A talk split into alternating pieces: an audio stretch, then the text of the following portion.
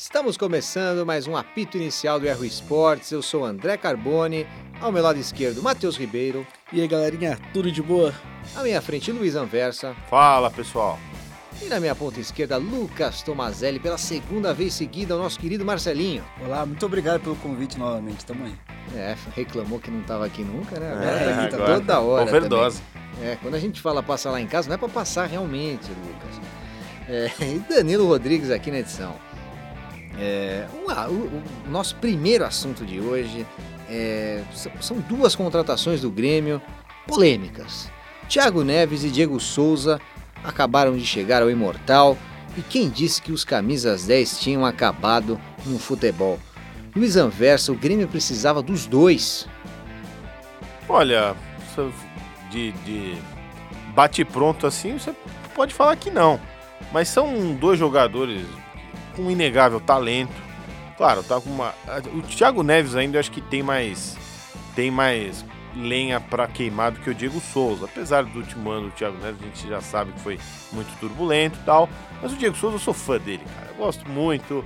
Eu acho que se ele tivesse um pouquinho mais de juízo, uns anos atrás e tal, eu acho que ele teria explodido mais do que ele foi, né? Ele só jogou em times grandes, se você for fazer uma análise. Eu acho assim, são boas peças para 2020. Eu acho que também não tem tantos jogadores aqui do Brasil que jogam muito mais do que esses dois, não. Eu acho que são duas peças que vão dar certo com o Renato. Lucas Tomazelli, o que você acha? O que eles podem agregar ao Grêmio? Olha, eu acho que é o seguinte, o Thiago Neves, apesar do último ano, do Zezé Perrela e coisa do tipo, pênaltis e tal... Fala, Zezé! É, exato. Eu acho que ele ainda pode agregar ao Grêmio uma certa experiência que o elenco não tem. Que jogadores como o Matheus, né, o PP e o Jean-Pierre. O Jean-Pierre tá machucado, né? Até por isso que o Renato Gaúcho tá buscando nomes pro setor. Eu acho que ele pode agregar uma experiência. E eu acho que ainda consegue, no esquema do Renato, ajudar. O Grêmio vai ter calendário para jogar, ele vai poder descansar o brasileiro e tal, não sei. Mas agora o Diego Souza, eu não sei muito se ele pode agregar alguma coisa ao Grêmio. Eu acho que no máximo, com o ano passado, como eles ficaram frustrados com os centroavantes, vide André e Diego Tardelli, eu acho que o Renato talvez esteja pensando nisso. Mas eu acho que o Diego Souza só pode agregar nisso, porque nos últimos trabalhos do Diego Souza, tanto o São Paulo quanto o Botafogo, não sei o que ele agregou nesses últimos dois, né? Matheus, você acha que o Diego Souza será o centroavante ideal para o Grêmio? De forma alguma. Eu acho muito engraçado que o Romildo Bolzan, em entrevista recente, falou que a saída do André se deve muito por hostilidade por parte dos torcedores nas redes sociais. Onde ele acha, tipo assim, que ele tava, que os torcedores do Grêmio não vão hostilizar o Thiago Neves e o Diego Souza? Muitos torcedores do Grêmio nas redes sociais já não queriam as contratações. Eu também acho que eles não vão agregar muita coisa ao Grêmio. Os dois vêm de fases extremamente baixas. Por mais que o Thiago Neves fosse o jogador que estava nos títulos do Cruzeiro, ele não era o protagonista que muita gente achava que ele era.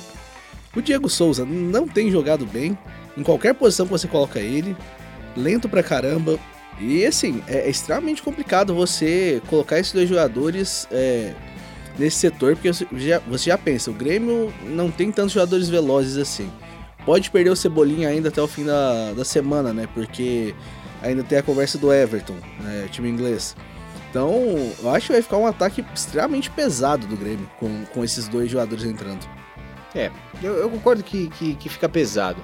Mas se você pensar nas opções que o Grêmio tinha para centroavante e tal, eu acho que o Diego Souza, ele fica na mesma, sabe? Criticaram muito, o Luciano será o centroavante do Grêmio em 2020. Eu não vejo o Diego Souza muito acima do Luciano, mesmo assim, contando o centroavante com o centroavante, os dois jogando na mesma posição. Eu não vejo muito acima do outro, eu acho o nível bem parecido. O Diego Souza, para mim, é um jogador muito estranho. Ele já teve ótima fase na carreira, mas falando de tática... Ele não se adapta a nenhuma posição. Você não sabe o que ele é. Ele é centroavante, ele é meio atacante, camisa 10, ele é volante, ele começou a carreira como volante e muito bem, inclusive. Não dá pra saber direito qual é a posição dele. Mas tem porque não tem um jogador assim estranho, né? Não se adapta em nenhuma posição. Tem um que estava no Grêmio, o Luan. O Luan é um jogador que muitos clubes, quando o Grêmio ofereceu aquele valor baixo no início de 2019, muitos clubes, segundo o PVC, falaram que não queriam, porque ninguém sabia qual era a posição ideal dele. Eu acho, por exemplo, para mim, se o Luan joga fora daquelas... Segundo atacante, não é nem o 10, mas sim, é o cara que tá mais colado no atacante. Eu acho que ele não rende muito fora dessas posições. Mas E assim, você pensa que o Renato teve esse problema com o Luan de melhor posição, tendo um cara com extremo talento, mais novo, com mais disposição, ele vai ter esse mesmo problema com o Diego Souza, mais velho, com pouca vontade. E assim, eu acho que vai ser complicado isso. O Tite na seleção, podendo convocar quem ele queria, tentou convocar colocar o Diego Souza de centroavante e foi bem massacrado, né? E não funcionou. O Danilo lembrou de um nome muito clássico aqui, Júlio Batista, La Besta. Também é um jogador que começou como volante e foi avançando. É bem parecido com o Diego Souza nesse sentido. Também, forte, né? Fisicamente e tal. Mas apesar de acho que nunca foi centroavante. Se bobear, foi também, a gente não tá lembrando. A gente não lembra. Algum jogo ele foi centroavante. Algum jogo foi. Ele jogava muito bem, o Júlio Batista. Tinha talento, como o Diego Souza tem também. Que eu acho que o Diego Souza, assim como o Matheus falou, tá cada vez mais lento. Eu vejo difícil a adaptação. Tá muito pesado, já está mais velho também. E eu acho que ele... Eu tenho a impressão que ele entra em campo desligado sempre. É isso, eu ia falar que a gente assistiu ano passado aqui na redação, acho que um Botafogo e Avaí, ele entrou no segundo tempo, porque precisava dele, acho que até fez gol, não sei, um gol que ele tira a camisa assim com dificuldade, porque ele não tá exatamente com uma forma física, mas é verdade, mas parece que ele entra na mesma rotação dos que já estão jogando, dos que já jogaram 60 minutos. Sim. Foi um 2-0 o Botafogo e ele fez gol de pênalti no fim. É isso. Então de pênalti ele tá fazendo muito gol ultimamente. Mas era só contrapondo isso, no esporte o Diego Souza era particularmente conhecido como um jogador raçudo, né? Ele dava o sangue no esporte. De repente não foi. Talvez acho que seja o último grande. Última boa fase dele, né? Foi realmente uma boa fase que fez ele ser contratado pelo São Paulo. Sim. Então, o Botafogo ainda teve problemas de salários atrasados, como quase todos os anos no Botafogo, mas assim, isso dificulta também a adaptação de qualquer jogador. Bom, né? O time vai ajudar, né? O Grêmio vai ajudar mais do que o Botafogo ajudava ele. Então... jogador nessa idade dele vai ter uma chance, que nem agora, sair do Botafogo para o Grêmio, né? Na idade dele. Porque assim, a gente pensa, cara, o Grêmio estava contratando tão bem até esse momento, porque assim, a gente via os encaixes certinhos. O Grêmio precisava de laterais, foi atrás do Orejuela e do Caio. E do Vitor Ferraz. também. Precisava de um goleiro, foi atrás do Vanderlei. Tudo bem que falhou no primeiro jogo, mas tem que dar tempo. Tem que acostumar. O Vitor falhava em todos, gente. Calma lá, né, pô? Foi atrás do Lucas Silva, que é o Grêmio teve um problema com volantes no ano passado também. Quando não tinha o Maicon, a saída de bola dificultava bastante. Foi atrás do Lucas Silva para melhorar isso. Você via tipo assim, que todas as contratações do Grêmio faziam bastante sentido. Eram coerentes. Até esse ponto. Que assim, eu não sei direito se... Renato vai dar jeito, gente. Calma, ele vai dar jeito. Não dá pra ficar acreditando nisso o tempo todo. Tipo assim, a fonte seca um dia, gente. Com o Tardelli secou, né? Você também... exato. E com o André também. O Renato insistiu até determinado ponto. Depois ele vê que não tem jeito. Eu não sei até se ele vai dar jeito. Foi bem estranho. Vamos combinar que essas duas contratações foram estranhas. A do Diego Souza mais ainda, eu achei. É que assim, o Thiago Neves ainda tinha o ponto de assim, o Grêmio tinha tentado contratar o Thiago Neves outras vezes. Sim. Teve a história no início de 2019 que ia rolar uma troca, Thiago Neves e Luan. Isso. Que não ficou meio acordada e tudo mais. Quase foi pra frente. Mas assim, já tinha um interesse, né? No Thiago Neves. O Diego Souza é até mais estranho que o Thiago Neves realmente, porque... O Diego Souza mostrou muito menos. O Diego Souza não mostra nada desde o esporte. Parece que eu tenha falado que o Thiago Neves não foi protagonista nos títulos do Cruzeiro. Ele aparecia aqui e ali, fazia alguma coisinha. Mas, o Diego Souza é complicado se defender. Eu só queria falar que eu vi algum comentarista na TV dizendo, comparando o Diego Souza com o sucesso que o Jael teve no Grêmio, naquela Libertadores lá, que achava que o Renato queria repetir. Mas eu não sei se as pessoas tinham alguma expectativa no Joel. E ele simplesmente chegou e deu certo. Agora o Diego Souza vem com alguma expectativa, né? E eu, como o Matheus disse, eu acho que é a fonte seca também, não vai ficar postando. Daqui a pouco a gente vai ter que começar a fazer um balanço. Quantos o Renato recuperou e quantos fracassaram, porque já tem André e Tardelli nessa no mínimo. Tudo bem que tem Cortez, Léo Moura pra colocar na conta a favor, mas daqui a pouco vai precisar fazer um balanço. Cortez, meu Deus. E se eu não me engano, o Grêmio tinha um outro centroavante, né? O Jael entrava no segundo tempo, em 2017, quando o Grêmio foi campeão da Libertadores. Eu sei que o Cícero voltou, jogou como centroavante alguns jogos. É meio bizarro, mas ele jogou. Só que tá tentando observar aqui pra ver quem era o atacante. Eu acho que realmente o Cícero era o Barrios. Barrios, exatamente. Barrios. Mas assim, o Barrios, vamos pôr as coisas nos seus devidos lugares. O Barrios jogava mal, era substituído e o Jael entrava bem. E fazia gol. Exato. Mas o Barrios fez gols também naquela Libertadores. Não foi tão mal assim. O Cícero joga de centroavante. Eu não sei se é nessa do Libertadores, mas o Cícero jogou de centroavante no Grêmio. Isso. E também tinha mais um pra falar que a gente não tá esquecendo, um outro homem do ataque. Na final contra o Lanús, jogou Fernandinho. Aí provavelmente jogou com o Luan de centroavante, não sei. Não, o Barrios estava. Era Ramiro na ponta direita, Fernandinho na ponta esquerda, Luan no centro e Barrios como homem de frente. Vocês esqueceram o Ramiro. Olha, Ramiro foi um atleta recuperado pelo Renato. É isso. O que é isso? Vamos pro segundo bloco.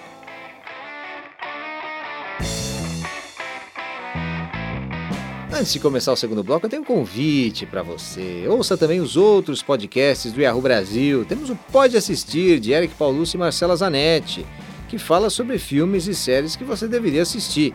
E Escutando História, do historiador Edson Pedro, para aumentar seus conhecimentos gerais. Tudo aqui editado pelo Danilo Rodrigues. E aí, Matheus? Tem um podcast preferido também, né? Deu líderes, uma grande conversa de CEOs, falando sobre diversos assuntos relacionados aos temas deles, né, das empresas. Você pode conferir os highlights dessas conversas em vídeo no Yahoo Finanças. Você também pode conferir os podcasts no seu agregador preferido. Ah, que maravilha! Vamos lá, o segundo bloco, os camisas 10. Gente, essa pauta foi ideia minha, essa foi minha autoria. Por que criticamos tantos os nossos camisas 10? Eu vejo, eu fui pesquisar, né? O Brasil manda tanto de técnico que eu fui ter que olhar novamente os esquemas dos técnicos para ver se eles continuam usando, para ver qual esquema que eles usam, né? Porque são todos novos, afinal. Bom, 10 dos 12 grandes times usam esquemas que usam camisas 10. Ou o 4-2-3-1, clássico já no futebol mundial, ou o 4-1-3-2, que o Koudé e o Jorge Jesus usam. Os dois têm camisas 10 aí nesse esquema. E dois times apenas não usam camisas 10, o São Paulo e o Santos. O Fernando Diniz e o Jesualdo. Eles usam 4-3-3 sem nenhum camisa 10. Camisa 10, só para deixar claro, não é literalmente quem veste a camisa 10, e sim um jogador que fica perto do ataque, centralizado normalmente. No Palmeiras temos Lucas Lima e Rafael Veiga. Scarpa poderíamos até forçar e colocar ali também. Luan no Corinthians. D'Alessandro no Grêmio. Koudé muda o esquema. Inter, pelo amor de Deus. No Inter, desculpa. Vão te linchar na rua, hein? Que gafe. Tem comentarista aqui que vai te linchar, hein? D'Alessandro no Inter. O Koudé muda o esquema, mas ele mantém esse 4-1-3-2 e o Thiago Galhardo pode entrar também nessa posição. Thiago Neves no Grêmio. Gerson, Everton Ribeiro e Arrascaeta no Flamengo. Eles trocam bastante quem fica centralizado. Normalmente é o Gerson, mas é um esquema que não é necessariamente um camisa 10. Rodriguinho no Cruzeiro. O Rodriguinho continua no Cruzeiro, né? Não sei, acho que ele não tem jogado essas primeiras partidas, mas... Ele tem jogado? Eu acho que ele tem jogado, sim. Tem jogado? Ele estreou. Vamos checar, mas acho que ele estreou, sim, nesse ano. O Casares não está jogando no Atlético Mineiro, estava com uma possível transferência. Nesses primeiros jogos, o Edinho e o Marquinhos jogaram naquela posição. No Fluminense tem o Ganso e o Nenê. No Vasco tem o Juninho, que acabou de subir, e o Gabriel Peck, que também é outro menino. O Abel está usando esses mesmos um pouco mais recuados, né? Mas normalmente o Abel usa o 4-2-3-1. E no Botafogo, o grande Bruno Nazário, que também é um jogador que já jogou mais recuado e tá jogando aí. E dois times que não usam camisas 10, o São Paulo tem Hernanes, tem até o Daniel Alves, se você forçar, poderia jogar pelo centro, mas o São Paulo usa o 4-3-3, ninguém fica muito atrás do atacante. E o Santos também não usa, tá jogando com Pituca e Sanches no meio, né, com o Alisson atrás deles e 3 atacantes. Mas tem o Cueva no Santos, não sei se alguém lembra ainda, mas o Cueva acho que não saiu do Santos. Qual que é a minha pauta aqui no caso? Por que nós criticamos tanto esses camisas 10? Se você pegar todos esses nomes que eu falei, eles já foram criticados por falta de participação durante as partidas. A culpa é deles? Ou a culpa é do esquema que não toca a bola e que só lança a bola? A culpa é do Lucas Lima, quando o Lucas Lima volta para marcar, volta para buscar a bola entre os volantes e fica só carimbando todas lá, como se fosse um retrovisor, só dando para um lateral, dando para outro lateral, ou a culpa é do esquema? Só lembrando, o Luxemburgo falou disso numa coletiva, que o Lucas Lima com ele não volta para buscar a bola, fica lá do lado do centroavante. Nesses primeiros 2 jogos, o Lucas Lima está menos participativo, mas mais efetivo, tá? Pondo os jogadores na cara do gol. A culpa é de quem, Luiz? Eu acho que basicamente do esquema, dos técnicos, que não prioriza mais esse clássico camisa 10. E dessa lista que você fez, muito boa, diga-se de passagem, acho que os dois que tem mais cara de camisa 10, aquele clássico, é o do Flu, né? Ganso e Nenê. Acho que eles... Você olha para os dois, você vê aquele camisa 10 que você lembra dos jogos antigamente, aquele meia de ligação e tal. Mas o esquema de jogo de hoje, claro, alguns técnicos, graças a Deus, eles estão mudando isso, né? Mas a maioria dos nossos times é na base do chute, né? Na base da ligação direta. E aí os meias ficam, que nem você falou, ficam no meio de um tiroteio ali, não tem muito o que fazer. E com atletas que nem o Lucas Lima, que ele tem talento, é bom jogador, mas não tem aquela disposição, aí complica mais ainda, né? E se você pegar o camisa 10 que pode ser recuado, ele também não é de se jogar fora, né? Claro. Vamos supor que o Iniesta, por exemplo. O Iniesta, ele se adaptava a qualquer esquema, mesmo quando a Espanha... O Hernanes também, né? Sim, o Hernanes, boa parte da carreira, foi meio avançado. Sim. Na Lazio, né?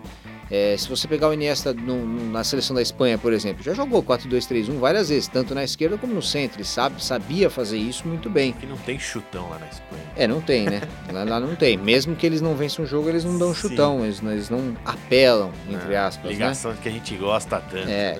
De vez em quando precisa, né? Você sabe que precisa daquela casquinha, né? Lucas Tomazelli, o que você acha desses camisas 10? Você acha que eles têm culpa ou os técnicos que são os verdadeiros culpados? Eu acho que os técnicos são os verdadeiros culpados, na verdade. Acho que também os dirigentes são os culpados por não darem tempo aos técnicos. Mas, pensando só nessa jogadores ou técnicos, os técnicos. Porque aqui tem nomes, como o Luiz falou, acho que não tem nem... Os que tem menos intensidade aí, que parecem camisa 10, como clássico, como as pessoas falam, Ganso e Nenê, né? E você não precisa ser um analista de futebol que assiste muitos jogos para olhar no campo e ver quem está participando mais ou menos. E aí quando você vê o Ganso em campo, essa impressão que ele te dá é que ele está realmente meio fora do ritmo.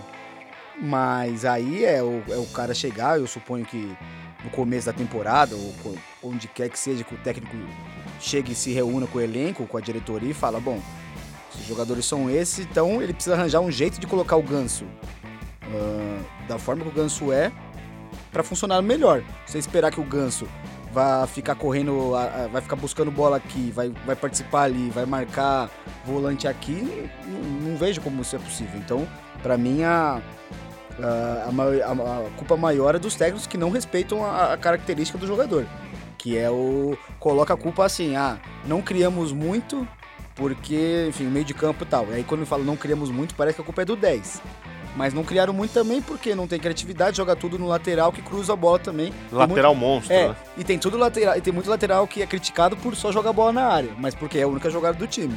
Então, pra mim, na essência, a culpa é dos técnicos. Claro que desses aqui, se a gente for puxar, nenhum tá muito, você falar, nossa, mas na essência... Vamos dar um crédito pra eles, né? É, mas na essência a culpa é do técnico. Matheus, você que é um grande jogador de futebol manager, tenho certeza que tem uma carreira brilhante no jogo, você sabe das diferenças que tem os camisas 10 no jogo, que eles refletem bastante a realidade, são baseados na realidade, né? Tem aquele camisa 10 mais armador, tem o camisa 10 que recua muito, como o Lucas Lima, que gosta de ficar... carimbando a bola toda hora. Tem aquele camisa 10 que é o shadow striker, né? Fica o atacante sombra, fica só ali atrás do atacante esperando uma casquinha. Ele mais finaliza, ele entra na área toda hora. O que você acha que os treinadores mais gostam? E o que você acha que os jogadores podem ensinar aos técnicos, se for o caso, em algum desses casos? Primeiro, meu perfil no futebol manager era um perfil de 1 em 10. Então, já fiz a pergunta pessoa errada. Né? Eu jogo um 4-3-3 normalmente com... A la Gesualdo. A la Gesualdo meio... Então, refazendo a pergunta, se você tivesse o Lucas Lima no seu time, você venderia ou você recuaria para jogar como um armador avançado pelo centro ali, pela esquerda? Eu gostaria de jogar com o Lucas Lima, tipo, tem aquele deep line playmaker. Que é tipo assim, o cara que é recuado, que ele é o armador do time, mas ele joga recuado.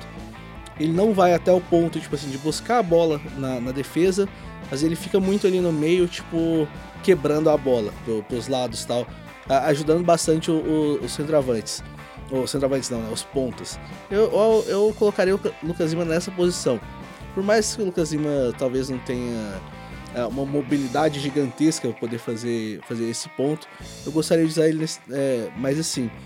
E nesse 4-3-3, Matheus, vamos pegar o 4-3-3 clássico do Barcelona com o Xavi e Iniesta.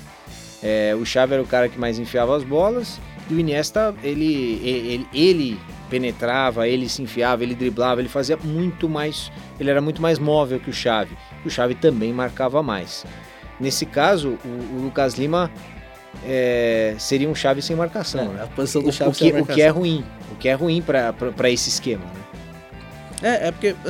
Porque a gente pensa muito, por exemplo, um exemplo parecido com o que eu gosto de jogar no Futebol Manager é o que o Lampard tem no Chelsea hoje, que é uma questão que ele tem o Kovacic e o Jorginho como dois jogadores, os dois jogadores mais recuados dele no meio campo, só que são os jogadores que mais saem com a bola também. E assim, os dois... Não dá pra falar que os dois são marcadores de elite e tudo mais. Mas assim, na condição que o Palmeiras tem de montar um time... Montar um time com bastante dinheiro e tudo mais... Tá que essa temporada não gastou tanto. Mas é porque nas outras temporadas já gastou bastante. Não gastou nada. O Palmeiras é um time que tinha condição de jogar assim. Jogar sem precisar de um volante nato. Ainda mais se a gente for pensar que o volante nato do Palmeiras tá jogando de zagueiro esse ano, né? Que é o Felipe Melo. Sim. Então o Palmeiras poderia muito bem jogar uma estrutura dessa, parecida com dois jogadores que saem bem com a bola e não marcam tanto assim. Eu não veria um problema, tipo, pensando que o Palmeiras deveria dominar um pouco mais seus oponentes do que faz hoje. E o Luxemburgo ainda está tendo dificuldades nisso, né? Ele ainda, nos dois primeiros jogos, não conseguiu fazer o time... finalizar tantas vezes, principalmente no primeiro tempo. No segundo tempo, contra o Ituano, 4-0, aquela festa, né? Mas contra o São Paulo, você não viu o time fluindo, né?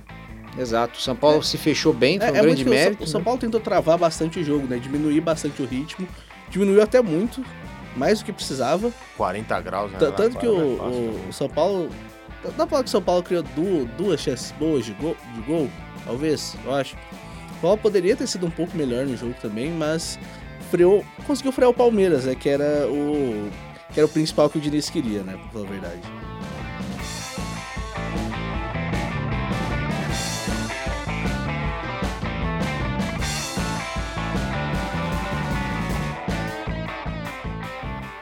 Agora, nesse terceiro bloco, vamos falar do Red Bull Bragantino e suas inúmeras contratações.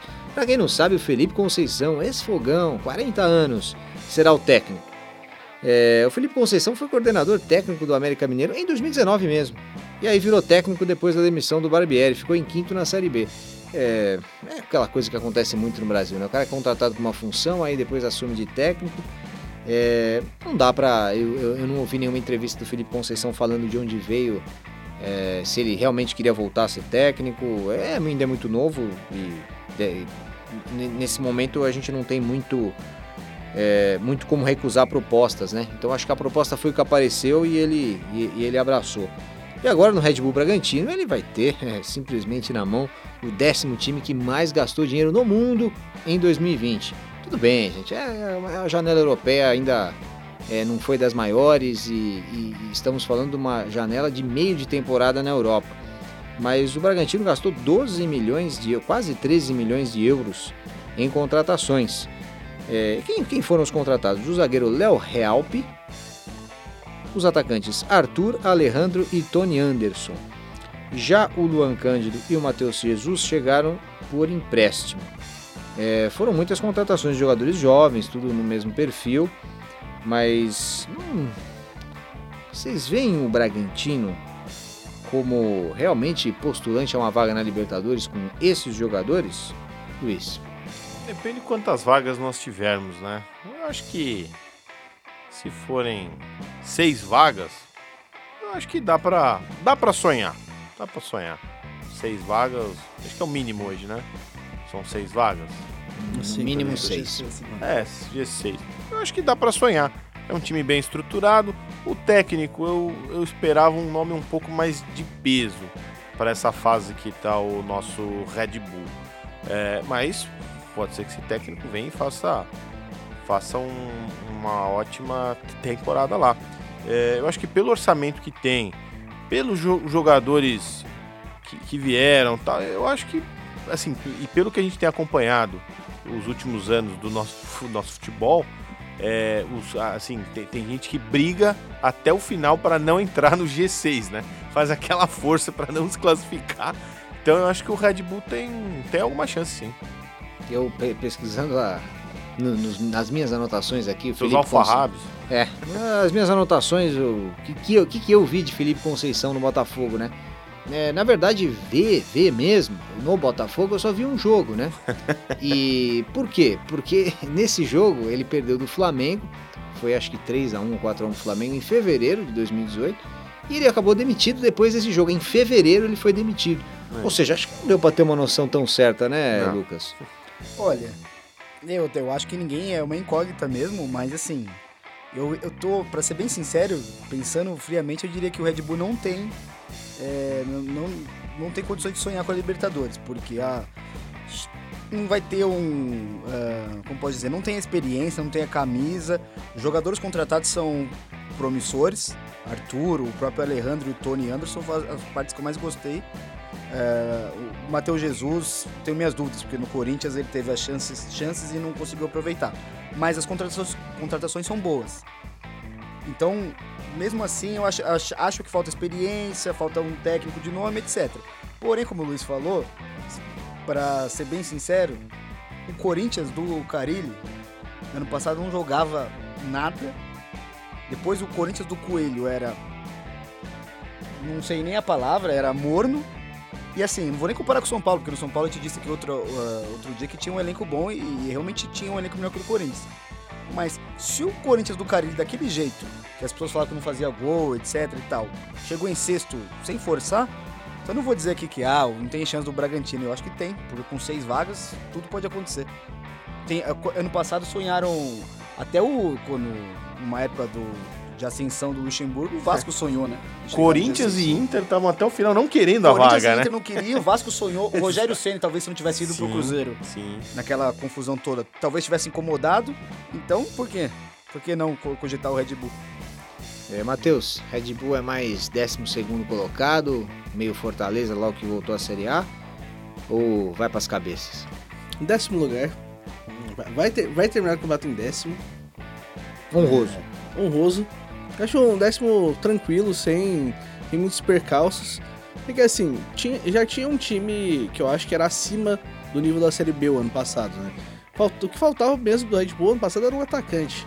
Porque rodou basicamente todos os atacantes possíveis, né? Rodou o Ítalo, que começou essa temporada como titular, tinham Matheus Peixoto, Bruno Tubarão, tinha um outro atacante que agora eu nem lembro o nome, que tá em outro lugar agora, que jogou 2-3 jogos só.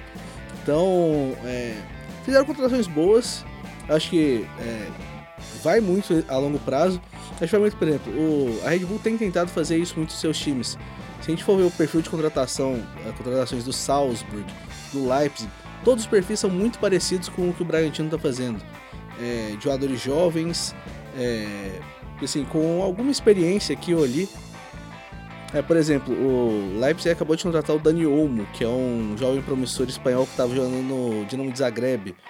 E todas as contratações têm sido nesse perfil, tipo, jogadores entre 18 e 23, 24 anos no máximo.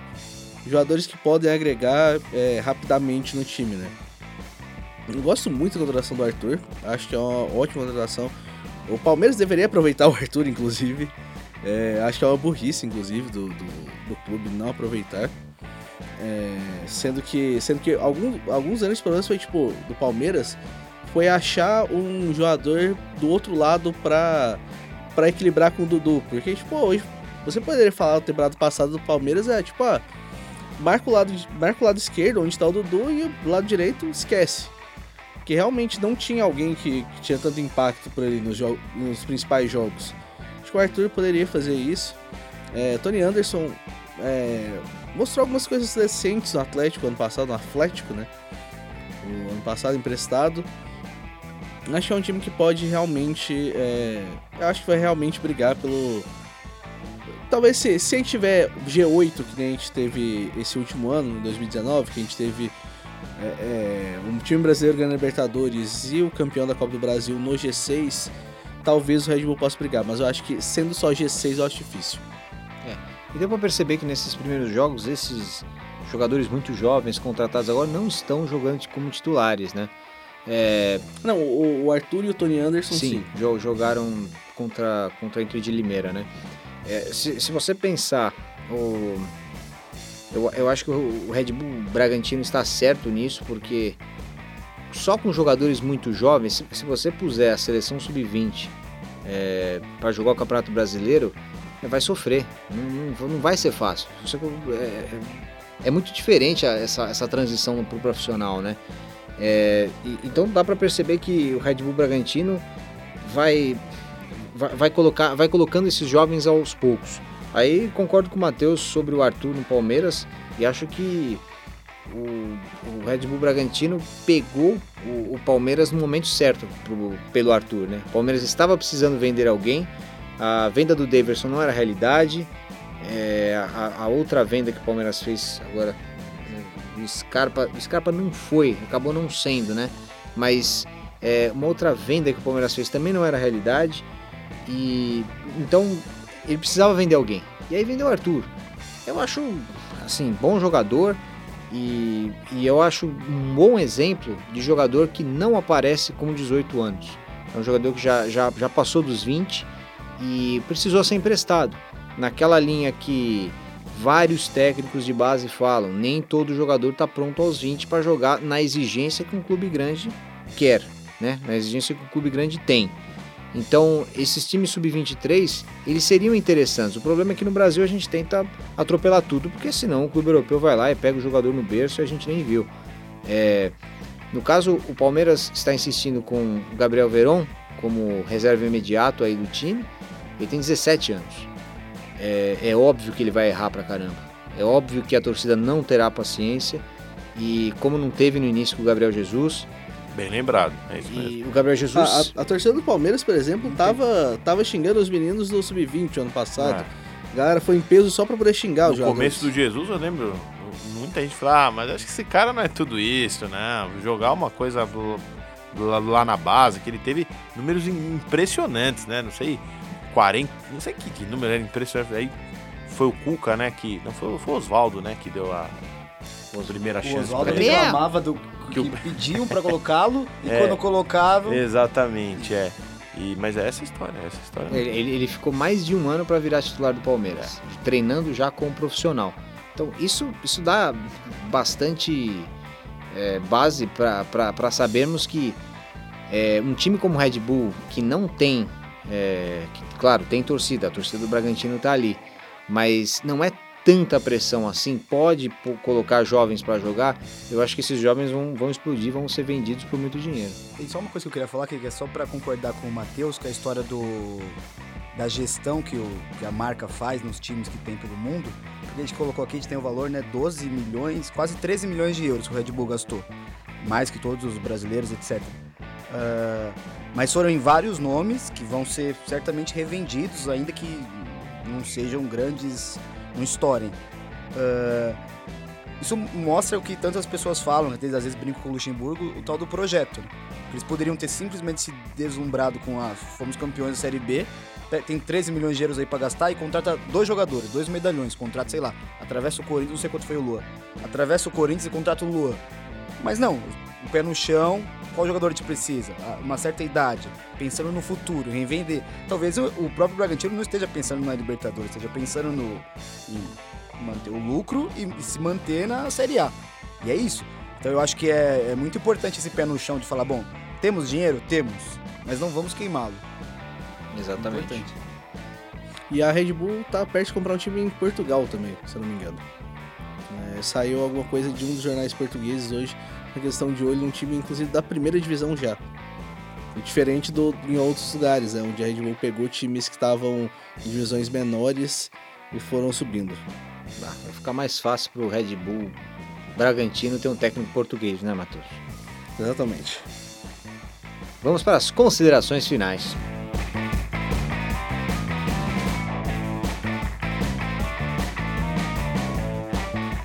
Luiz Anversa, qual a sua consideração final? Minha consideração final está no Yahoo Sports, uma nota muito interessante de um vídeo que está viralizando agora nas redes.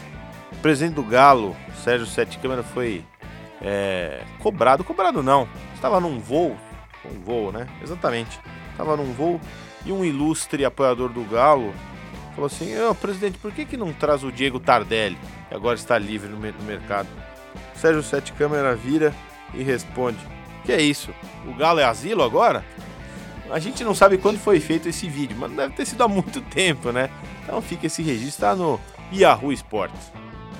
Lucas Tomazelli, qual a sua consideração final? Minha consideração final trata-se do campeonato italiano, que ninguém dá muita bola. Ninguém dá muita bola ultimamente, tirando porque o campeão é o mesmo há muitos anos. Mas ele dá. E hoje eu me lembrei disso porque eu vi que o Eriksen foi confirmado na Inter. Eriksen é ex-Tottenham agora. E eu acompanho sempre os resultados e tal, mas não me lembrava. Eu já me larguei de mão de acompanhar a tabela, né? Uhum. Mas fui ver a tabela, só 3 pontos separam. A Juventus segue líder, ok? 51 pontos, mas 3 pontos só à frente da Inter, que tá se reforçando. Então eu acho que... E por quê? Porque o Napoli ganhou.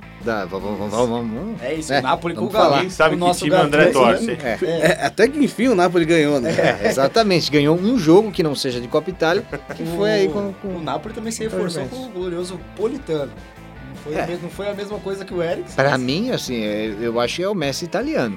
Agora, com o Gattuso vai brilhar. Vai brilhar, pode ter certeza. Insigne de um lado e Politano do outro, pra mim poderia ser o ataque da Itália. Mas tudo bem. Então, mas quem se esqueceu, ou quem já largou mão quando vê ali passando o campeonato italiano e fala, não vou assistir porque a Juventus já vai ser campeã, acho que é melhor dar uma olhadinha.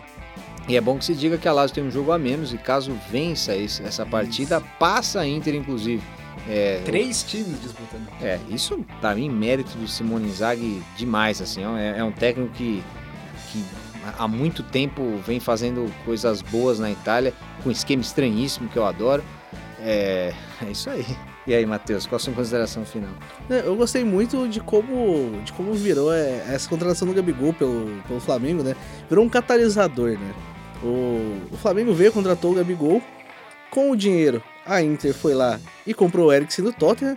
Com esse dinheiro, o Tottenham foi lá e comprou o Lo Celso. Então, eu gosto bastante de globalização, quando acontece, Matheus, né? De quando acontece todo esse movimento, de quando o dinheiro funciona e vai sendo levado em bons caminhos. O capitalismo. Pelo menos nesse lugar deu certo o capitalismo. Opa, sentimos uma crítica aí vermelha, mas tudo bem. Olha onde você trabalha, Matheus, olha onde você trabalha. Bom, a minha consideração final é sobre Diego Souza, né? meu corte de braço. Diego Souza não encerrará o ano como titular do Grêmio. Ele só vai ser titular aí no comecinho e depois vai perder. Que corte de braço, mas... Não, esse não vale, tá? Vamos fazer o corte de braço mais legal, então. Vamos lá. Desafios no corte de braço. Over and under. Qual a meta de gols do Diego Souza aí? Se ele... não chega a 15 gols. Então tá. E estamos contando com o Gauchão, tá? Okay. Não chega a 15 gols. Vamos falar que o Diego Souza, em 2019, fez 8 gols. Quer dizer, 9 gols. E 2 assistências. Em 36... Se o Renato colocar ele como atacante, como a gente tá imaginando, tem mais chance, né? Não, e o Grêmio faz muito mais gols que o Botafogo. Ele também tem isso, né? Vendeu o Everton Cebolinha e tal, quem sabe o Diego Souza não consegue... 15 gols? 15 gols é uma boa. Não, bom número. Se fizer 15, mais de 15 gols, corta o meu braço. Bom, vamos cobrar. Melhor que aquele corte, eu acho que aquele corte é muito fácil. Aquele é ridículo, pelo amor de Deus. Hoje é só, pessoal. Valeu, até a próxima.